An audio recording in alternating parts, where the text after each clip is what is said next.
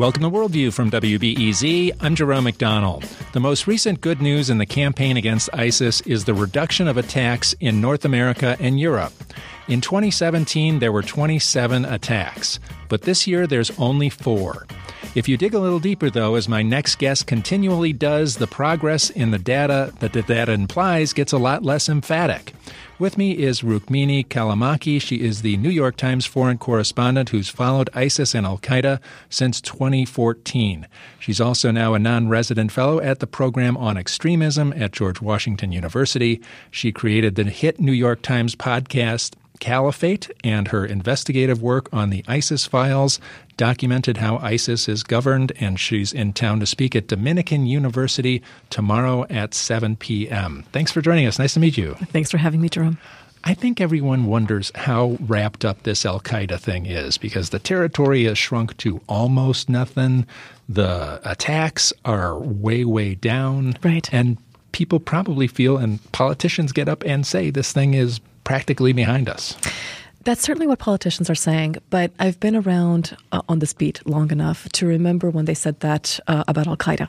Uh, and they said that about Al Qaeda um, right after 2011 when Osama bin Laden was killed. And in fact, uh, it was it was not the case at all.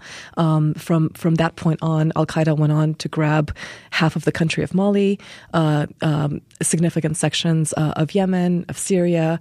They did the Charlie Hebdo attack, um, and they remain a potent force today. So too with ISIS ISIS, we now have a situation where most of the territory that they held in Iraq and Syria has been erased. And I don't want to downplay that. That is a big deal. Uh, it was the territory that allowed this group to make quite literally billions of dollars from taxation and from the other revenue streams that they controlled.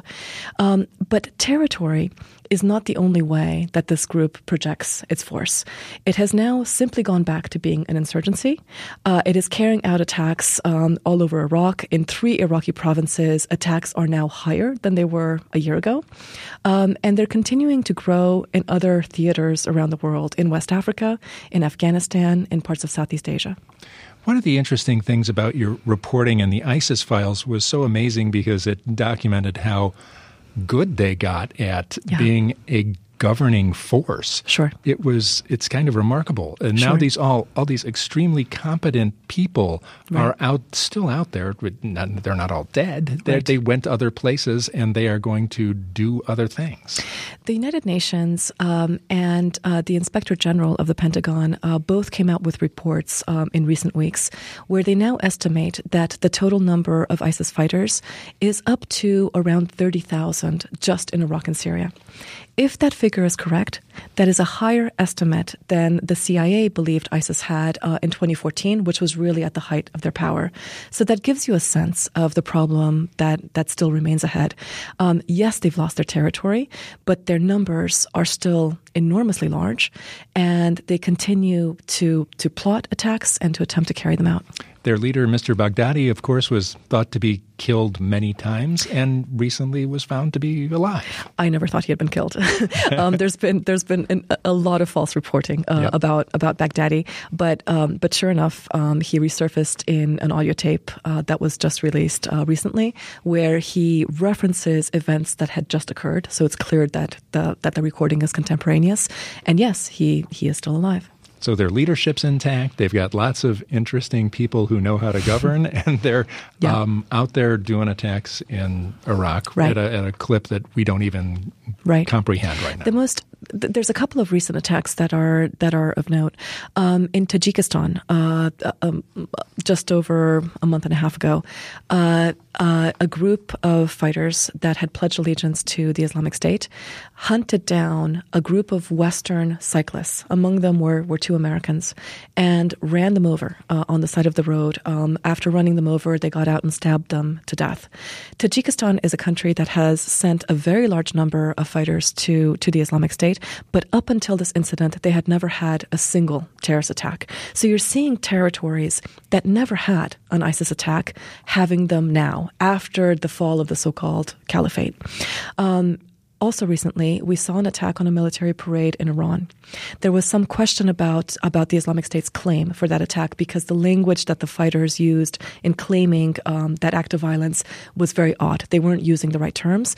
But the Washington Post has just reported that Iran has now carried out um, airstrikes uh, against ISIS targets um, in, in, in Syria, suggesting that the Iranian government believes that ISIS was behind it. So it looks like the ISIS um, game plan is moving into different territory that it's never even been in before. That's that's the problem with this group. Um, I think I think one metaphor for it is is like a cancer. It keeps on metastasizing. Um, its spores, its its um, its cells keep on on growing and um, and and going to other places, and and this is I think the policy problem that we have not figured out how to address. How do you contain this group? It makes sense to take away the territory that they're holding because we know that the territory is how they make money. It makes sense to go after their leadership because obviously their leadership um, is charismatic and uh, and has has significance to to their members. We're doing all of those things, and yet the problem keeps on multiplying. When we see the number that I started with, this number of attacks in the U.S. and Europe down to four, yes, uh, what does that mean to us? Because it doesn't count yes. those two cyclists in Tajikistan necessarily, right. Right. who were um, U.S. people and sure. were certainly, and you did a profile of them, very nice people who were on a global yeah. trek cycling. Uh, yes. They're really remarkably nice people. Yes. Um, what, what does that number mean? So, on the one hand, it means that so those numbers um, are specifically for North America and Europe. And in North America and Europe, there has been a significant decrease in the number of ISIS attacks. The thing that that um, is not unpacked uh, in that is the fact that the number of attempted attacks has remained the same. So, what analysts are telling me is that what has happened is that law enforcement has just gotten better at intercepting these plots. They're now they're now infiltrating the networks in which in which ISIS operates. They're in the chat rooms uh, where they're talking to each other, and they're just much better than they were in 2014 and 2015 at getting ahead of the curve. What it doesn't show is a reduction in the ISIS threat. ISIS is still trying to hit us just as much as they were before. And of course, that's just North America and Europe. If you're an American like myself who travels all the time, the threat is now is now in many parts of the globe. The threat is in West Africa, the threat is in Tajikistan, the threat is in Iraq and Syria, the threat is even in Southeast Asia. I'm talking with Rukmini Callimachi. She's a New York Times foreign correspondent who's followed ISIS and Al Qaeda since 2014. Uh, she's in Chicago to speak at Dominican University tomorrow at 7 p.m. I wanted to ask you a little bit about the ISIS files, which was sure. such a remarkable thing um, I'm sure a lot of people read the series. You've been going through the garbage of militants since you yes. were in Mali. That's right. Explain the why you do this, and it was painstaking to get all this interpreted and sure. analyzed by people, and try sure. to figure out why. Why would you want to do that? so I stumbled into this beat uh, in in 2013. Uh, 2013 was the year that French forces went into Mali to try to flush out a group of Al Qaeda fighters who had taken over much of the north of the country, and I, at that point, was very new to this beat. I covered it much like every other reporter, meaning that I called officials. I called people in Washington, at the Pentagon, at the State Department. I called the political attache at the local embassy.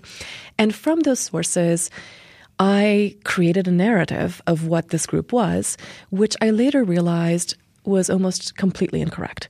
The narrative that Washington sources were pushing um, in 2013 and 2012 uh, was that Al Qaeda had been decimated. This was right after the death of Osama bin Laden, and they were saying that these little groups of fighters that were carrying the Al Qaeda name in different parts of the world were in fact just just groups of criminals and thugs who had taken on the name opportunistically, and that there was no real connective tissue back to Al Qaeda core. I got to the city of Timbuktu in January of 2013. That had been the capital of this Al Qaeda emirate in northern Mali. And locals led me to the buildings that they had occupied.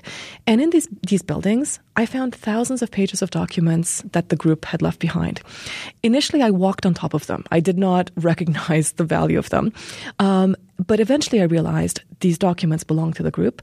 Um, I picked them up. I cannot read Arabic, so I had to I had to take them up, take them up in trash bags, bring them back to my hotel, and start working with translators to work on them. But what I learned from those documents was a completely different story than what our officials were telling us. I had in my possession letters from the general manager of Al Qaeda who was giving direct instructions to the fighters in Timbuktu about things as, as, as minor as making sure to keep on the electricity, because without electricity, the people might revolt against you.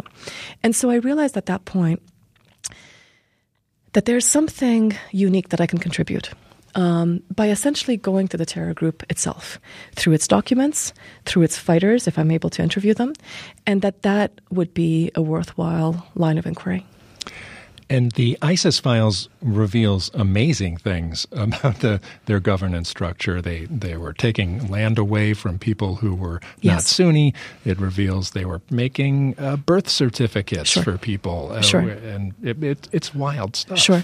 We we've gotten into the habit of um, of, of referring to the Islamic State, of course, it has the word state in its name, as a so called state, right? And we believe that it's not really a state. But in fact, in the documents that I found um, in Iraq, uh, and this is, this is documents, 15,000 pages of records that I found over five different trips, what you find is that this is a group that had established 14 different ministries. Everything from the Ministry of Agriculture to the Ministry of Public Works to the Ministry of the Treasury to the Ministry of Defense, much like much like any government that you would find around the world. Uh, they issued birth certificates. They made sure that children, before enrolling in school, had their full their full vaccinations uh, taken care of. You might even say that in some ways um, they were more scientifically minded than some than some communities, perhaps in California. Um, uh, they picked up the garbage. Uh, they uh, they made sure that that people were not overloading the electricity grid, and at the same time, they were incredibly brutal and carried out war crimes, raped women, beheaded people. Um, uh, we believe sometimes that those two things cannot coexist, and yet they did. What do you have to say about the places that where U.S. and coalition forces have, have taken back mm-hmm. um, Raqqa, Mosul? You take a look at a picture of one of these places, right. and it looks like a lot of rubble, and That's then you right. kind of move on and don't think about it again. But yeah. uh, these people saw ISIS come in in fighting, they saw them go out in fighting, and right. they're left with what? And they're left with what? This is the real tragedy of, of the fight to take back territory from the Islamic State. Because these fighters um, are embedded inside the population, uh, because they're hiding in an urban environment, in the end, the only way that the coalition was able to take back some of these cities um, in, in, a, in a timeline that, that seemed to make sense was by essentially destroying large swaths of those cities. Western Mosul uh, was, the, was, was the area that ISIS made its last stand in, basically in, in Iraq, uh, in Mosul. When I walked into that city, it was that part of the city. It was literally the most destroyed area of the world that I think I have ever seen. The senior American general who was leading uh, the fight against ISIS said that it was the worst urban combat he had seen in, in, in 35 years uh, of his career. The comparisons that were being made were to World War II, um, to, to the most famous battles of World War II. And that is the problem. These areas a year later are still not being uh, properly um, properly um, inhabited, uh, and so they've become ghost towns. And that speaks to the uncertain future that we are facing, which is that these populations now no longer have a home. What will become of them?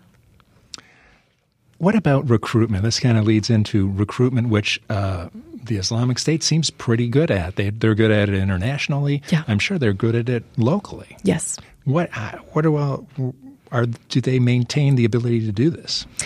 I think the loss of the territory um, is is indeed a very big hit to their to their recruitment effort. The presence of the caliphate was this inspirational thing uh, that drew people from quite literally over 100 different countries. 40,000 foreign fighters f- uh, flocked to Iraq and Syria to join uh, this group. The loss of that territory means that they can no longer make that claim.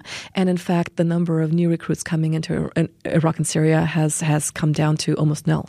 So that remains a question. How are they going to recruit now when they had promised this caliphate that at least territorially in Iraq and Syria no longer really exists? How are they going to continue to do that? You really drilled down to the personal level on recruitment in the podcast Caliphate. Yes. And you talked with a particular uh, Canadian uh, yes. man who, who got recruited. How, did you come to any conclusions about why people do it? The conclusions I've come to is that much of what we think about this group is often wrong. So Abu Huzaifa, Abu Huzaifa al-Kanadi, which was the, the the code name that the that the Canadian um, wanted to be known by. He's a young man from a Pakistani immigrant background, but he had grown up in Canada. Um, he told he tells us very clearly in the podcast that he had never faced any sort of harassment or discrimination as a Muslim in Canada. I think that we believe that young Muslim men uh, from the West who join this group are doing so because they're being mistreated here. Um, they're they're not fitting into society. They're not finding their place, um, and as a result, they're they're easy fodder for, for this group. He says the the opposite. He says that he was treated very well. He um, uh, all of his Canadian neighbors and classmates were extremely nice to him, and instead, what drew him in was the Syrian civil war. It was the image of other Muslims being victimized uh, in Iraq and Syria that tore his heart out. And if you think back to some of the most awful images that we've seen coming out of the Syrian conflict. The children gasping for air uh, during the chemical attacks. The little boy sitting at the edge of, of an ambulance with, with his hair uh, all over the place and with uh, and and with blood all over all, all over his face. Um, the, the the image of the father uh, breaking down weeping over the body of his dead child. We all feel that. We all, as human beings, we feel this enormous pathos when we see that. But ISIS, what it has done is that it, it has been able to weaponize that sentiment of, of, of, of pain and turned it into into an action. What they say to their recruits is this is the West that is doing this. This is America that is doing this. In fact, those barrel bombs are are are raining down on the population of Syria from from the Assad government, not from a Western government. But put that aside, they managed to make it look as if the West is behind that.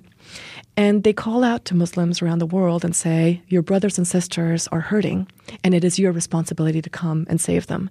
And it is that call that I think is incredibly, incredibly evocative uh, to people. Rukmini Callimachi is the New York Times foreign correspondent who's been covering ISIS and Al Qaeda since 2014. You can see her tomorrow night at Dominican University at 7 p.m.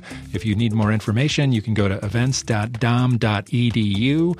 And uh, amazing story. I didn't even get to talk to you about starting at the Daily Herald, which is an, an amazing thing. You, you worked at the Daily Herald. I worked at the Daily. Herald. I was there from 2001 to 2003. It's it's really my first job in journalism. I um, I sent out a hundred, you know, letters to to the top 100 newspapers by circulation, and the Herald, bless them, were the only ones that offered me an internship.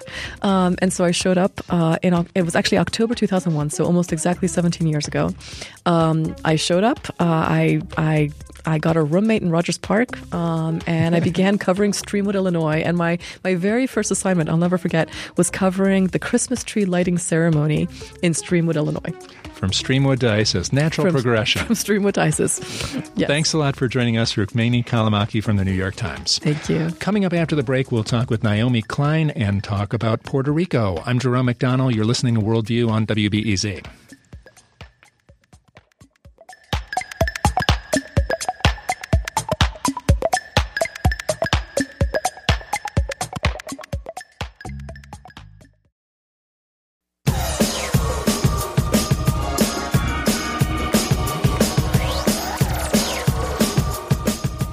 This is Worldview on WBEZ. I'm Jerome McDonnell. It's time for Puerto Reconstruction, our regular Monday segment on the recovery in Puerto Rico.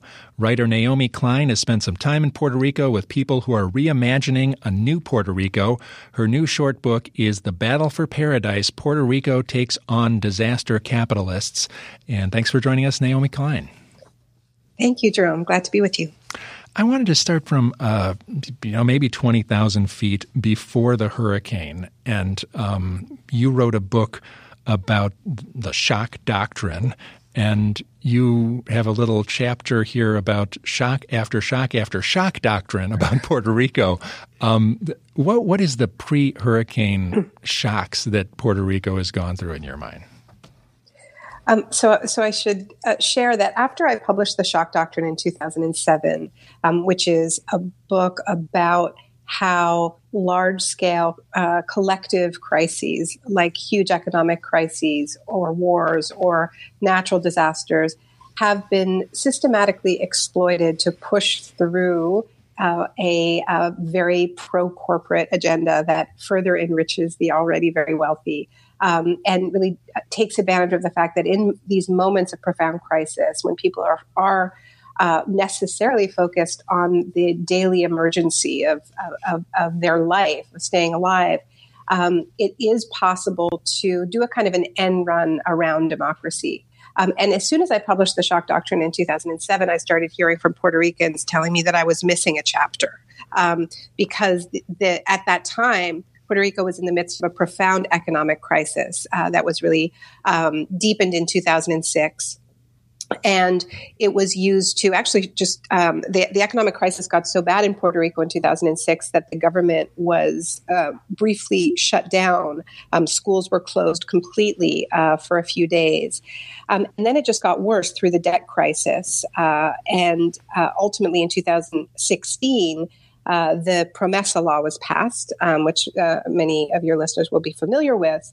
Um, but this is uh, under the Obama administration a, a, quite extraordinary law that just did away with any pretext of self government in Puerto Rico. Puerto Rico is a colony. It doesn't actually have um, the ability to self govern because Puerto Ricans don't vote for the U.S. president, don't have an elected representative in Congress. But there was some pretext of self government through the Puerto Rican governor and legislature. And what happened with Promesa is that the debt crisis was used to uh, put Puerto Rico's economy essentially in the hands of an unelected uh, management control board that in, in Puerto Rico is called the junta. So that was what was going on in Puerto Rico before Maria hit. And that body uh, imposed really quite um, brutal uh, austerity measures on the island. Now, uh, it, Puerto Rico is an interesting place. Um, it has a lot of possibilities. You would think it would be uh, a place where it could be self sustaining on food, on energy. A lot of people have seen Hawaii increase its amount of renewable energy dramatically because energy costs are so high on an island. But none of that's happened on Puerto Rico. Puerto Rico is a place that is importing all its food, all its energy.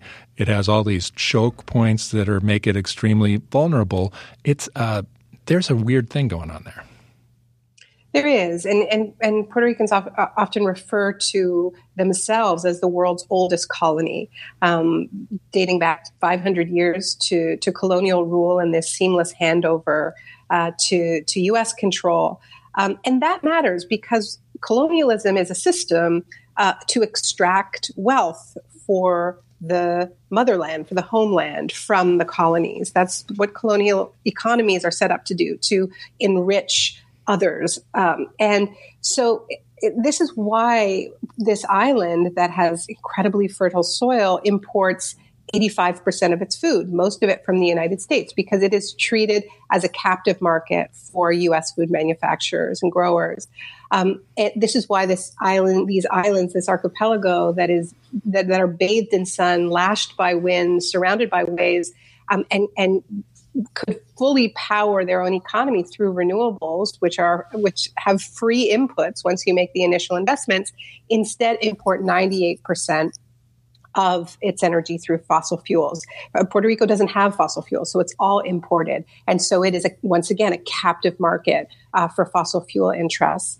Uh, so, you know, I don't think you can understand the strangeness of the Puerto Rican economy without understanding colonialism and, and, and the ways in which the economy was set up to enrich others. When Maria hit, the extraordinary vulnerabilities of a colonial economy were really exposed in one fell swoop because um, when you are importing all of your food through a single port and that port is then is then knocked out through hurricane force winds um, then the the extraordinary precariousness of this whole system is laid bare same with fossil fuels um, and uh, and and that's uh, why I, you know, I, I uh, in in my book, I quote Dalma Cartagena, who is one of the leaders of the agroecology movement uh, in Puerto Rico. This movement to shift Puerto Rico to an to, to an economy that grows its own food sustainably.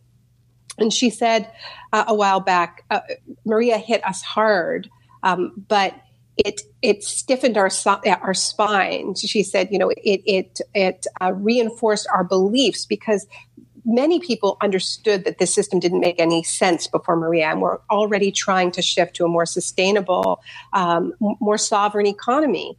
Uh, but but when all of these vulnerabilities were laid bare by the storm, it it has become an impetus for a lot of people in Puerto Rico to to push for that transition even harder. How is that working against what the authorities in Puerto Rico have been encouraging over the years? Because um, they talk about a visitor economy in Puerto Rico that is trying to attract high income people, and they passed uh, a lot of, you know more tax breaks for high income people. And you quote the billionaire hedge fund manager John Paulson as saying you can essentially minimize your taxes in a way you can't do anywhere else in the world in Puerto Rico. Um, they're they're trying to there's something going on there where they're attracting you know the, the, the forces that are the complete opposite of what you're describing. Right. So you know, the way I describe it is that there, there's these dueling visions of a utopia battling out, battling it out in Puerto Rico, and they really are not compatible with one another because there's not that much land, um, and you know if it's going to be used to grow food and and you know have community controlled renewable energy, you know then it can't be used to massively expand the tourism industry or this broader visitor economy that you're describing, which is uh, you know, a extremely extractive model that is very much in line with the kind of extraction of wealth from Puerto Rico that I've been describing, but this is the, the, newer form is taking advantage of Puerto Rico's exceptional legal status as a colony and the fact that Puerto Ricans already don't pay, if you're in Puerto Rico, you don't pay federal income tax, but then the Puerto Rican government passed a, a, a, Law 20 and Law 22 in the midst of the economic crisis that was designed to um, appeal to what Governor Ricardo Rosselló refers to as the human cloud. So, this um, class of very wealthy individuals who can work anywhere so long as they have access to data. And his pitch is come to Puerto Rico, I will shower you with tax breaks a 4% corporate tax, um, which is, you know, when you think about the fact that Trump cut tax, corporate taxes to 20%, Puerto Rico is offering 4%, so that's a lot better. They're also offering you know, zero taxes on interest, dividends, capital gains.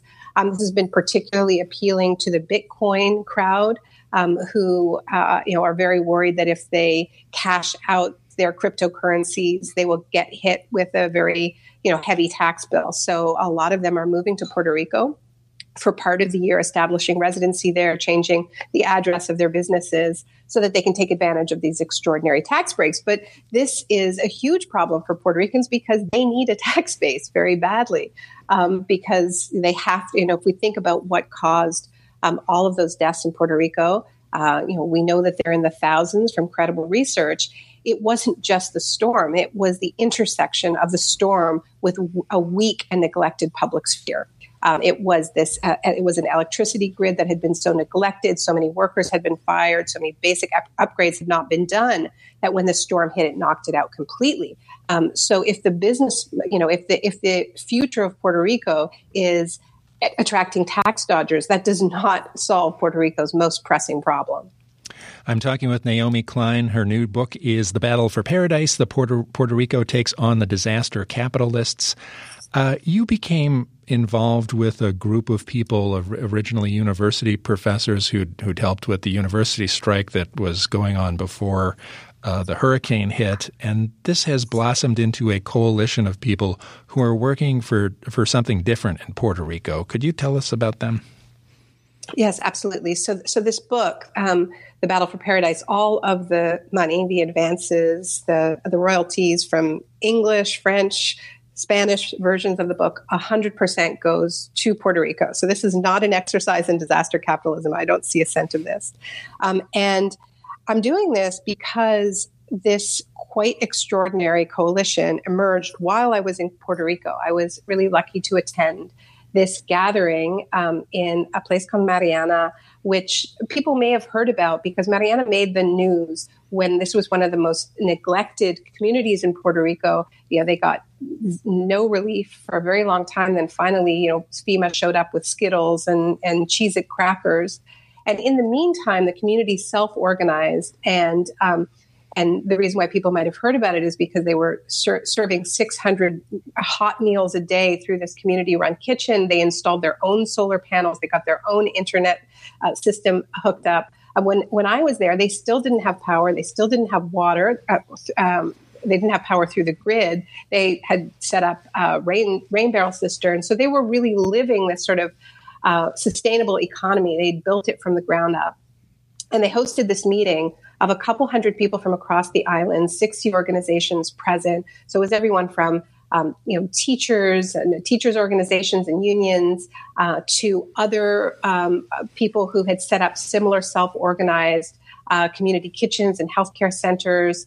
Um, it, people who, who, have been fighting for a change in, in the agricultural system to this ag- agroecology model. So a very, very broad coalition came together and they decided to form this group called Junte Gente uh, and come up with a people's platform for the island that would really take on disaster capitalism and what we've been talking about this idea that the way to fix Puerto Rico is to hand it over uh, to uh, tax dodgers and privatize the electricity and close hundreds of schools. So they're coming together not just to resist that vision, but to propose their own vision. And the fact that they've been able to do this under such dire circumstances to me is something I've never seen before in other disaster zones that I've reported from. So uh, I decided that since they're so outmatched economically, the least I could do is try to get you know a, set, a steady revenue stream their way. Uh, what kind of vision is it that they have for Puerto Rico? How do they get from A to B if you if the island is currently it's economically controlled by by this um, this other junta? Well, a, a, big part of the, the coalition um, is is challenging the legitimacy of Puerto Rico's debt. So, you know, one of the partners of, of the coalition is uh, the group that's been calling for an audit of Puerto Rico's debt and arguing that if we actually look at how this debt was accumulated, um, what we find are extraordinarily predatory financial instruments that are actually illegal under Puerto Rican law, many of them. Um, so they're arguing uh, for uh, for an audit and ultimately an erasure of large parts of the debt. Um, and if you do that, then you don't need a junta. Uh, you don't need that fiscal control board, which is uh, really overseeing the bankruptcy of Puerto Rico uh, and is responsible to its creditors, not its people. Uh, so on the one hand, you have uh, you have those parts of the vision, which are really about a precondition for the rest of it, which is real self determination and a deeper sovereignty. Um, you know, there are certainly people in the coalition who are political sovereigntists, but I think there's been something of a choice to focus on. Uh, uh, you know what what what I heard people describe as multiple sovereignties. So energy sovereignty, not getting your energy from a precarious fossil fuel driven grid, but rather getting it from decentralized, community owned and controlled renewable energy, which have shown themselves to be more resilient in the face of, uh, of, of, of, shocks like Maria. And we are going to see more of them in the context of climate change. Agroecology, a school system that is actually responsive to Puerto Rico's students um, and gives them a reason to stay on the island. So there are you know, many pieces of this. They've been holding town hall meetings across the archipelago to get people's uh, input. Uh, and uh, you know, I think the, the biggest challenge uh, for this for this coalition for this organization is that because they are committed to democracy uh, and because they're part- they, they, are committed to this participatory model, um, they necessarily move slower than the disaster capitalists that they're up against, you know, who are not consulting with anyone and are just coming in with their prepackaged solutions. Um, how long do you think it's going to take for Puerto Rico to to get to where it needs to go? It, it seems like um, there's been an awakening about Puerto Rico uh, in the United States, and some, a lot more people are thinking about its status, about yeah. about the predatory uh, fiscal control board. Uh, but it needs some kind of um, political movement that uh, seems epic in proportion. Well, I don't know if it's epic, but it, there does need to be certainly a political expression that is connected to these grassroots movements. And it's, you know, it's not so different from some of what's going on um, in, in, in, the Democratic Party right now, where you have a lot of movement activity um, and a somewhat of a lack of clarity about what the electoral expression of all of the movement activity is, whether it's on migration, um, you know, or, or, you know, against sexual assault. Um, and you know, there's this is certainly a time of extraordinary political engagement, but it isn't exactly clear on, on, on what the electoral expression of that is, and, and, it isn't clear in Puerto Rico either. And I would agree that that's certainly uh, it's certainly urgent. Uh, do you? How do you see? What kind of engagement do you want to have with Puerto Rico going forward? Um, well, you know, I've been in dialogue uh, with you mentioned this group of academics who uh, have been resisting disaster capitalism in Puerto Rico now for, for quite some time. And, um, you know, I'm committed to to continuing to, to support these initiatives um, through the book and through my writing, and uh, I hope to return and do some new reporting soon. Uh, you know, I've been I've been studying the transformative power of crisis for better and worse for a decade and a half now, uh, and I think what's going on in Puerto Rico has has lessons not that, that reach well beyond uh, the, the, the borders of, of the island, because you have all of these intersecting crises that are not unique to, to Puerto Rico, crises driven by by financialization, um, austerity, and now climate change. And so, if, if Puerto Ricans are successful in showing that there is a way of responding to this five alarm fire that they are living through that actually gets at the root causes uh, of, of what's driving the crisis in the first place, um, where they're able to build infrastructure that is more resilient in the face of the shocks that are going to be hitting everybody in the context of climate change. I think they can be a really important uh, beacon to the world. Naomi Klein is the author of The Battle for Paradise. Puerto Rico takes on the disaster capitalists, and uh, all the proceeds from the book go to the organization Junte Gente, which you can find online as well. Uh, Naomi Klein is going to stay with us, and in a moment we will make her put on her hat as Gloria Steinem Endowed Chair in Media, Culture, and Feminist Studies at Rutgers University and talk about the Kavanaugh affair. I'm Jerome McDonnell. You're listening to Worldview on WBEZ.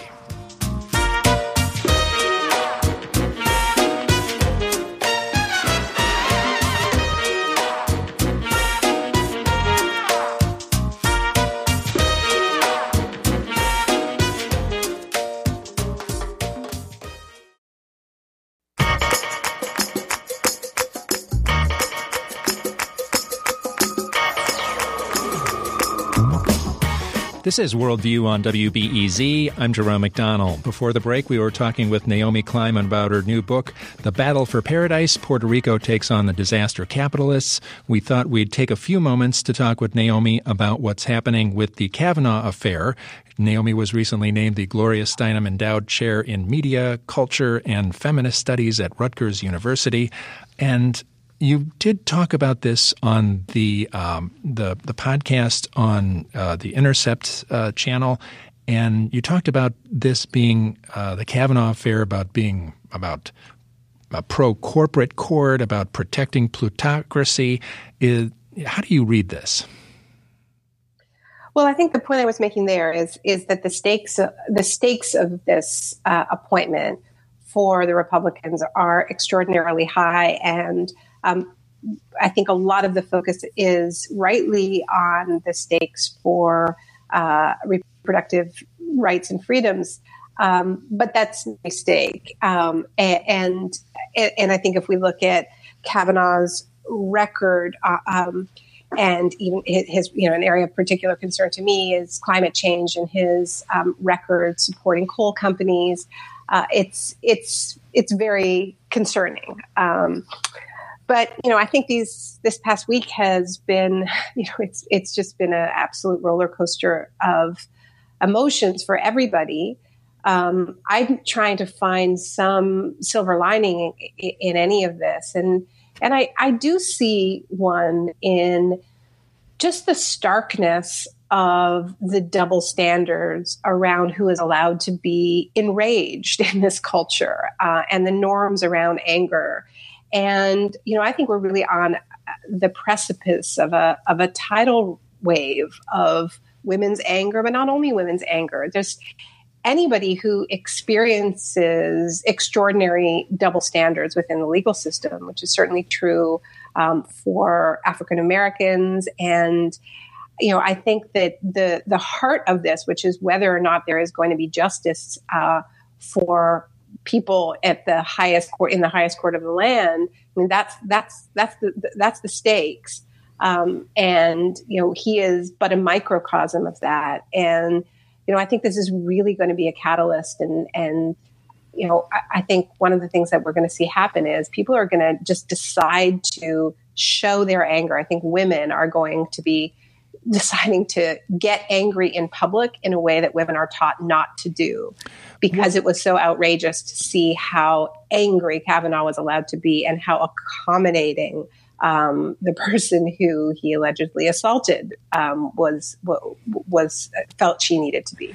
Uh, you know, it's interesting that so many uh, women voted for President Trump. One of the white so women, many white women, white women yeah. voted for mm-hmm. President Trump, mm-hmm. and right now there's an economist poll that says that 55 percent of Republicans uh, hold that even if Brett Kavanaugh sexually assaulted a woman when he was in high school, that would not disqualify him from serving on the Supreme Court. Are are these two things uh, intersecting? that, that, that there is a certain um, it, you know, protection that is going on for these people. They want to perpetuate a, a privileged thing, and that is all that includes white women too. Well, I think there's a lot of. Uh, I mean, that is that was a very d- disturbing statistic to read. Um, but frankly, I think part part of it reflects the normalization of this kind of behavior, right?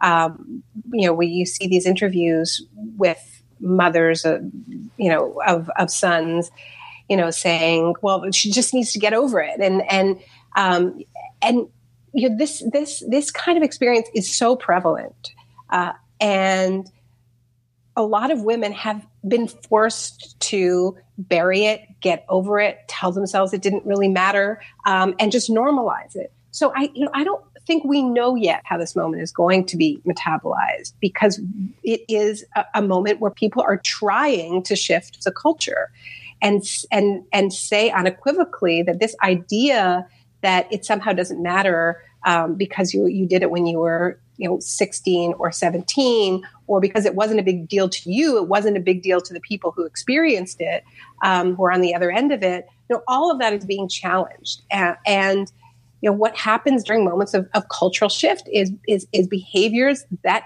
were previously normalized and accepted become unacceptable.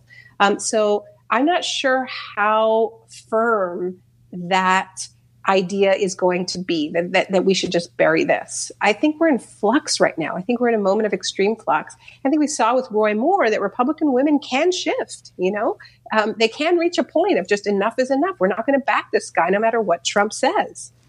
It's interesting to compare this situation to something that's happening now in Brazil. They have a far right presidential frontrunner who's highly aligned with the military, and he has said mm-hmm. a lot of misogynist things in his past. And uh, there was a huge protest against him this weekend. There mm-hmm. is a Facebook page that Women United Against Bolsonaro is, is, has 4 million people joined. They're taking a very sharp uh, reaction that, that um, it, just, it feels a little different than, you know, everyone's galvanized here, but the reaction. I, you know, we've had a women's march and things. It doesn't seem quite as sharp as what's happening in Brazil. Yeah, I mean, uh, look, I think it would be. Uh, you know, I think if somebody had called sort of an everyone to the streets this week, um, know, we're starting to hear some of those some of those calls. You know, I think a lot of women would show up, um, especially because you know what happened with Jeff Flake. I, I thought that was such an extraordinary moment because here you have you know two women who let themselves be angry and in a really non-performative way I, you know I, I, one of the things that really struck me in that encounter was uh, i think it was jeff flake's Jeff Flake himself, or, or maybe it was one of his aides, kept saying, you know, the media is here. You can talk to the media. They're they're right here, and the, the women weren't interested in that, right? They were like, no, I'm talking to you. I'm talking to you. I want you to look me in the eye. This isn't a performance for the cameras. This is a human encounter, and you have to cope with that, right? And it, that to me was most jarring because we have so little of that these days. There's so much performance. Um, and the fact that that seemed to have a real political impact or some political impact, I think, uh, is also potentially unlocking something and, and making people want to kind of get face to face and not just do this as an expression of um, you know, online solidarity or online self-expression, but actually to get, you know, bodily within the same space as the decision makers as much as possible. And I think more and more women are going to be going to Washington this week doing just that. Ultimately, a lot of people are looking at the FBI investigation and its limited uh, scope as being something that is going to provide cover for Republicans to vote for Kavanaugh. What, what does that do to this? If that's, do you think that's true? Uh, look, I mean, I think it's obviously true that that's how it was intended. Um, and, you know, it's going to be a long week, is all I can say.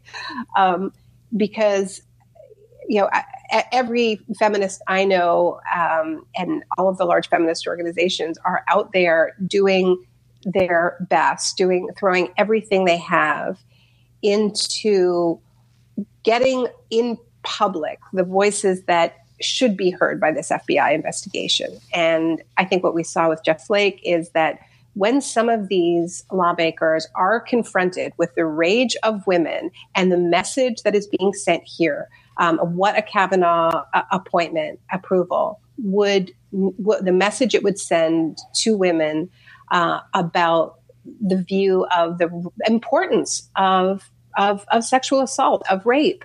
Um, you know, if the message, it, it, you know, they, they have to understand that there's going to be a political cost for that. And right now, they're calculating that they can bear that cost. And I think that that calculation is based on a perception that women will just continue to accept this, or a lot of Republican women will continue to accept this. And I'm not so sure that's true. Um, you know, I'm not I'm not positive how much can be accomplished in a week, but I think this is going to be a long and eventful week.